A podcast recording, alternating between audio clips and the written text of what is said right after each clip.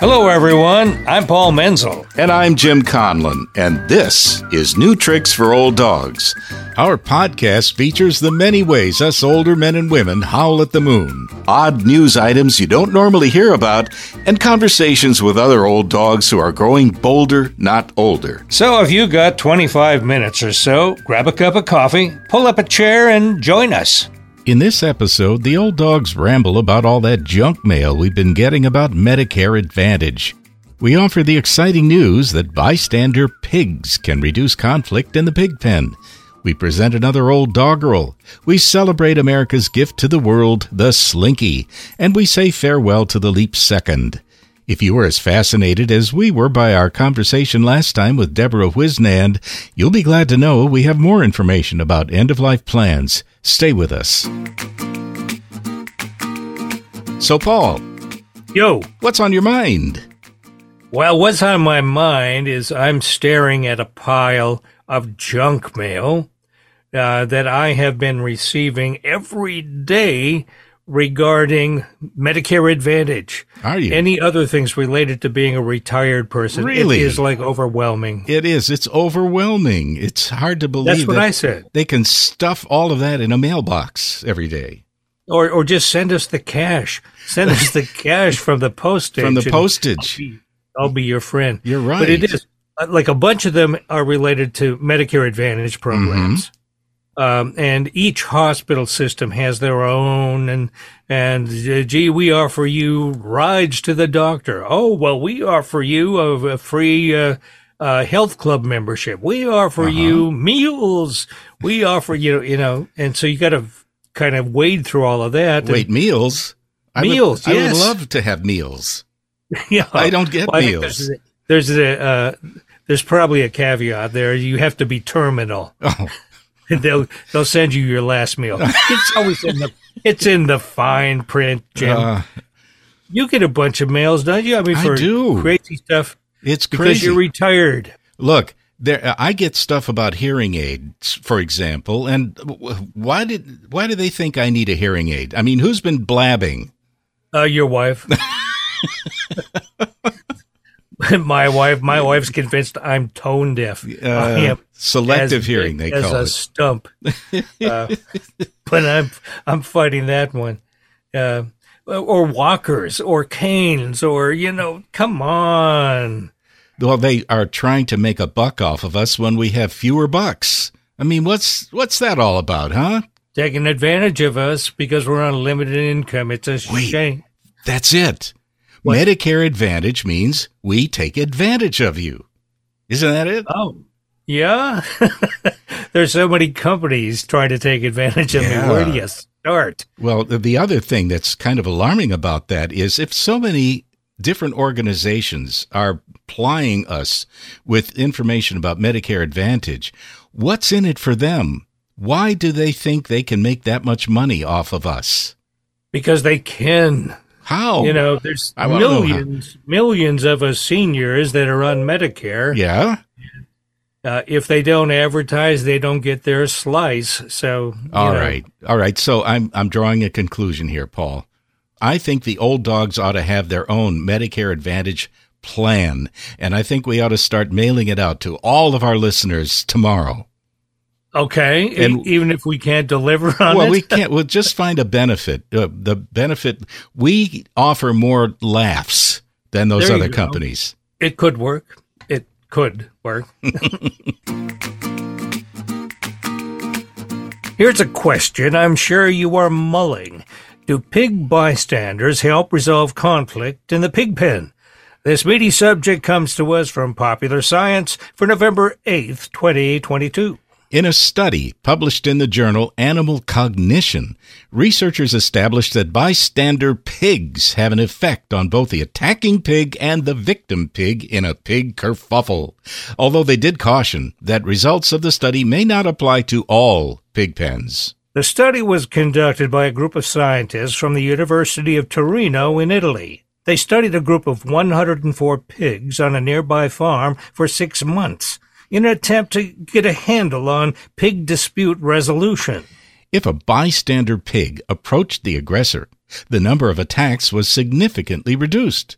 If the bystander pig approached the victim, the attacks continued, but the frequency of anxious behavior was reduced in the victim. In other words, the bystander pig was a comfort. We have no idea what the hell you're supposed to make of this study, but we are happy for the researchers that they were gamefully employed for six months.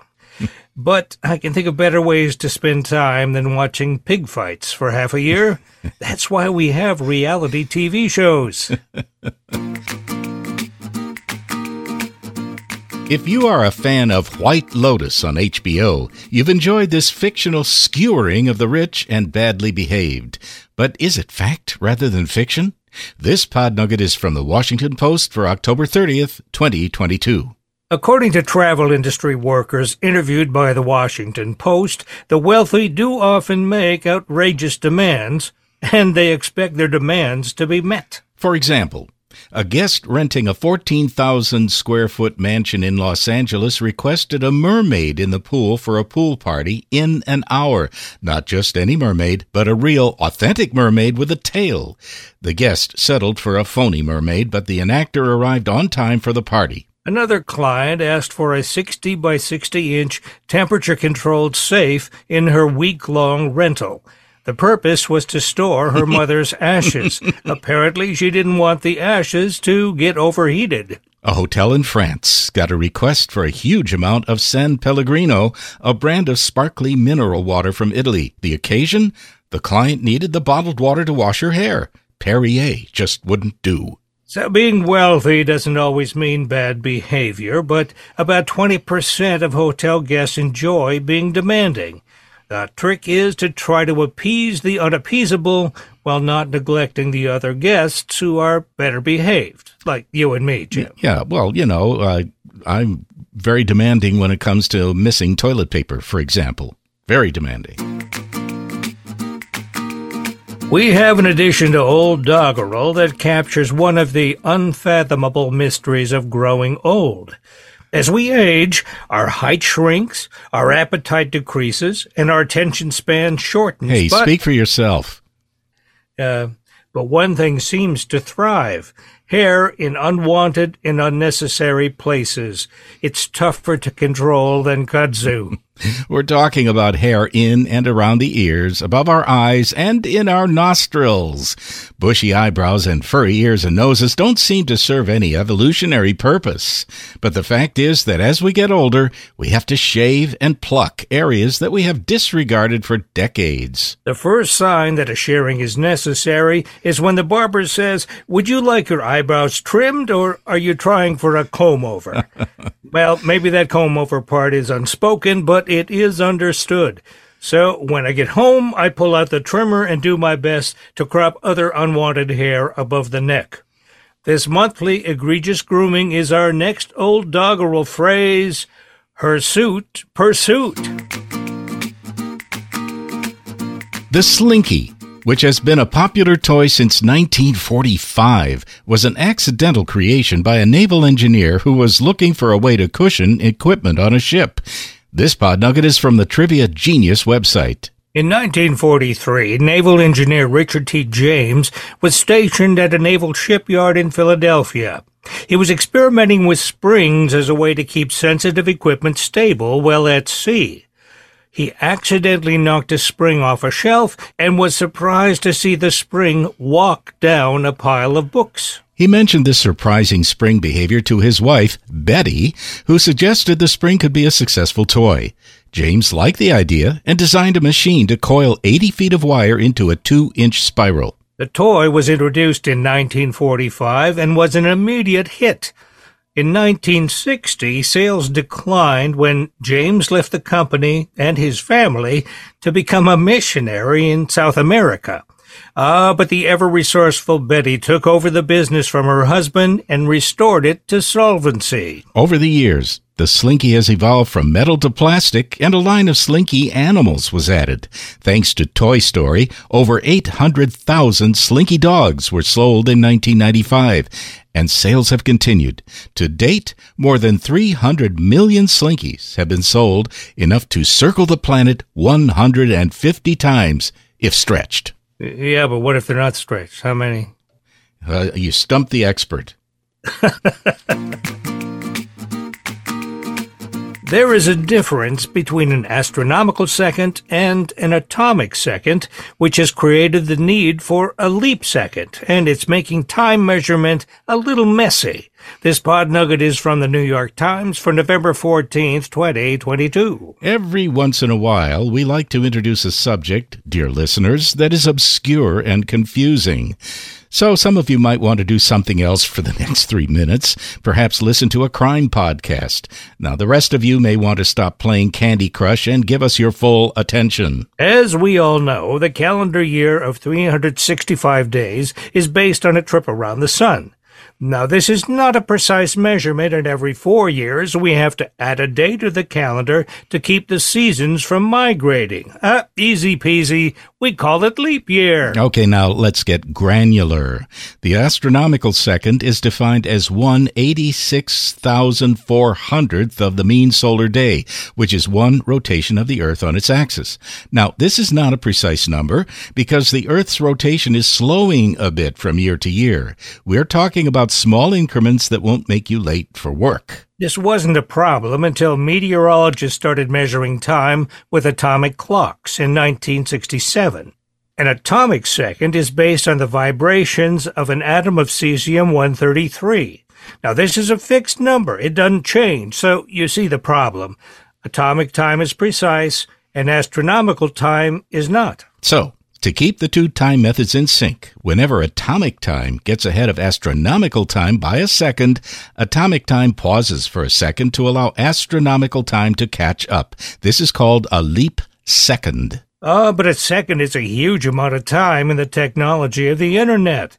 Cell phone transmissions, power grids, and computer networks are synchronized to small fractions of a second. Every leap second introduces the risk of confusion. For that reason, Later this year, a resolution will be voted on by the International Bureau of Weights and Measures to discard the leap second. This has wide support from most nations, including the U.S. That amounts to scientifically kicking the can down the road. But don't worry, your alarm clock will still be working tomorrow.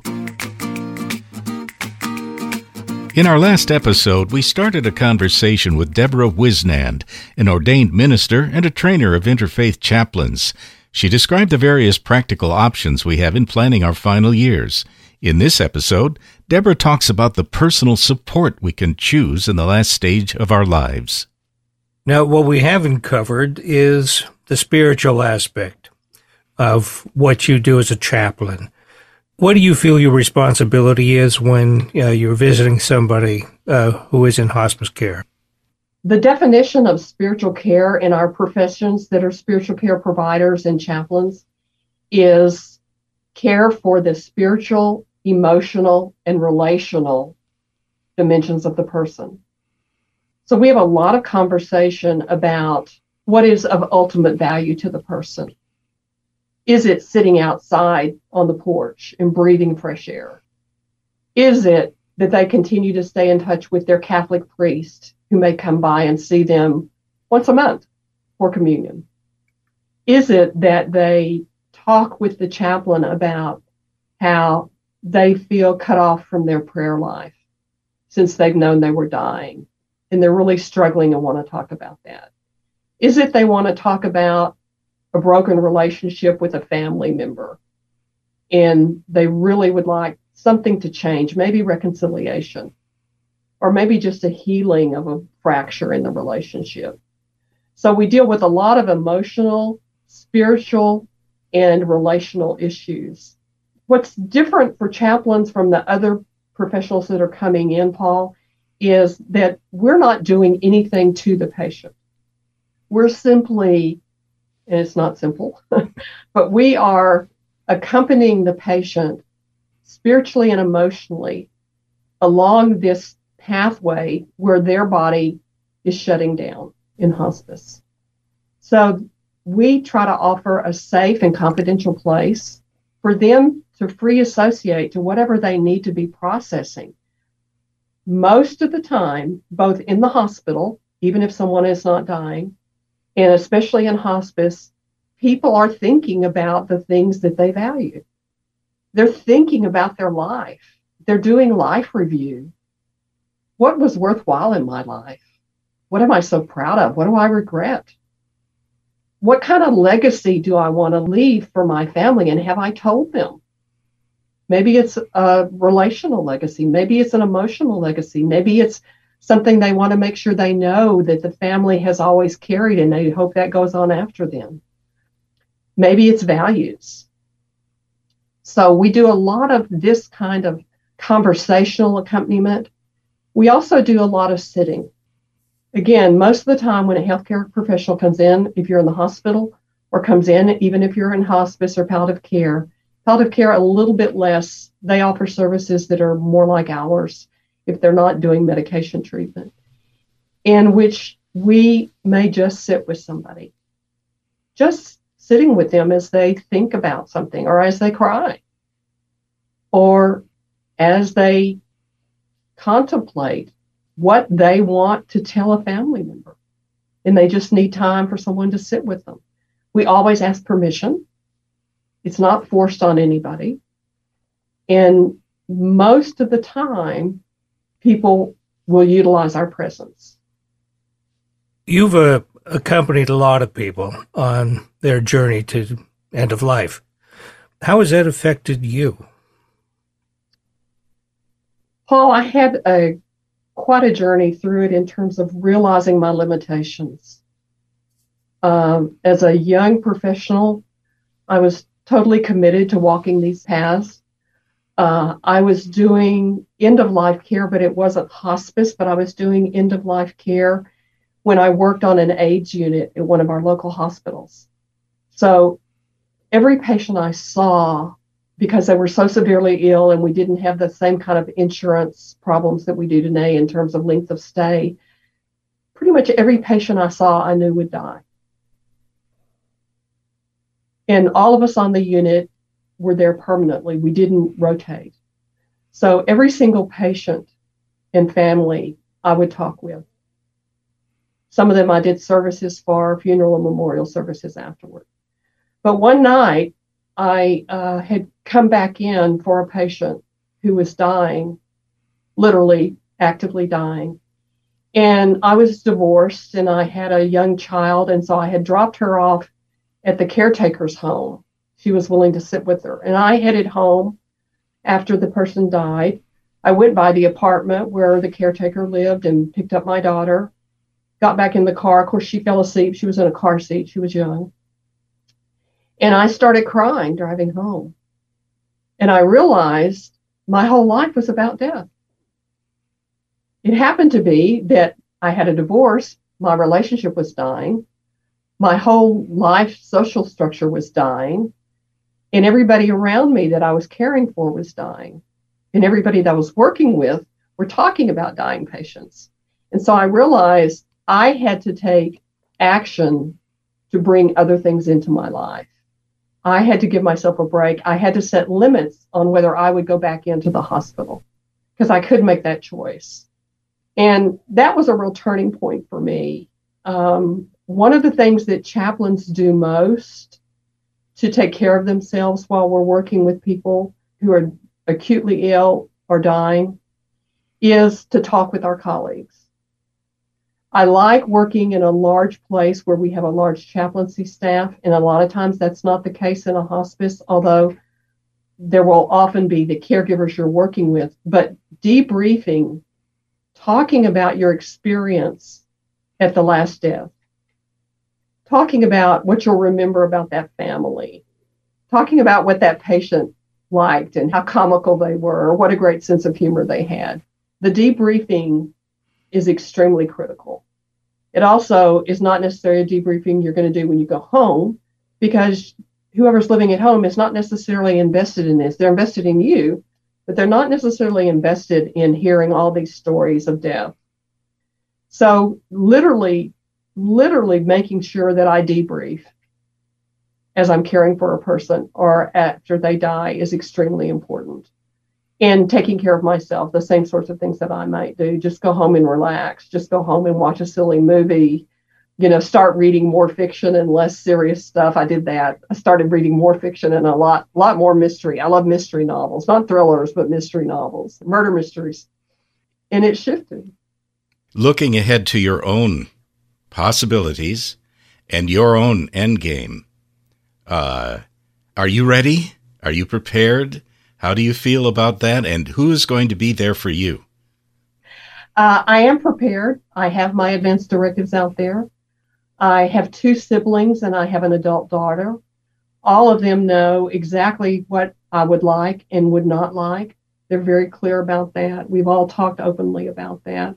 I've told my good friends so people in my life know and would be able to voice that at any time if I were being prolonged by treatment and I were actually dying. So in that way, I'm prepared. Ideally, uh, like so many people say, I'd love to go to sleep and not wake up, but that doesn't happen to a lot of us. Um, I really would prefer not to be in an ICU bed. I would prefer to be surrounded by some family I would prefer not to be alone. And if your family member is literally being held on in the hospital by life sustaining treatment, but nobody's been willing to talk about whether to withdraw that, even if the person doesn't have advanced directives, but it's time for you to talk about that, it's likely that you will not be there at their bedside when they die. If you do not choose a medical power of attorney then in Texas, there is a line of people that will automatically speak for you that's set up by regulation, and there's nothing you can do about it. So if you have not named anyone, the first person they go to is your spouse. If you don't have a spouse or the spouse can't do it, then they're going to go to one adult child that all the adult children agree to. The third group they're going to go to is a majority of the adult children. The fourth they're going to go to are your parents. And the fifth they're going to go to is maybe somebody you designated or you identified and everybody agrees with. There are times that in the hospital, literally a chaplain is called to go and make decisions because there is no family. And in the regulation in Texas, it says a clergy person can do that. So I may know nothing about that person, but and put him into a position to help make decisions. You are in a very stressful and demanding occupation. Have you ever thought about eh, just ending that and then uh, going for a third act? I don't know what that'll be. Join the circus, uh, write mystery novels. I don't know. You're really talking about the hardest question in my life right now, Paul. Uh, what do I do next? Uh, I don't know. I don't know. This is so much of my identity. Who I am is tied up in this role as a minister, this role as an educator, teaching people to do this. Uh, it's tied up with seeing people and being there for them in the most moments of their lives. It's so much of who I am. I do not know. I am full to bursting here uh, with all of this information, and it isn't just you know, the stock stuff that you hear, Deborah, this is, I think, so valuable that we really do need to share this with our listeners. Um, it's it's information not just from the state, but from your personal perspective that seems to be not only well informed, but really, really caring. Yeah, well, yeah. I really appreciate the opportunity because, as you can tell, I think they are critical issues for us today in, in our current time. Like what you've been hearing? How about sharing the joy with your friends? We can always use more listeners. There are more episodes on the way, so stay tuned and keep howling at the moon.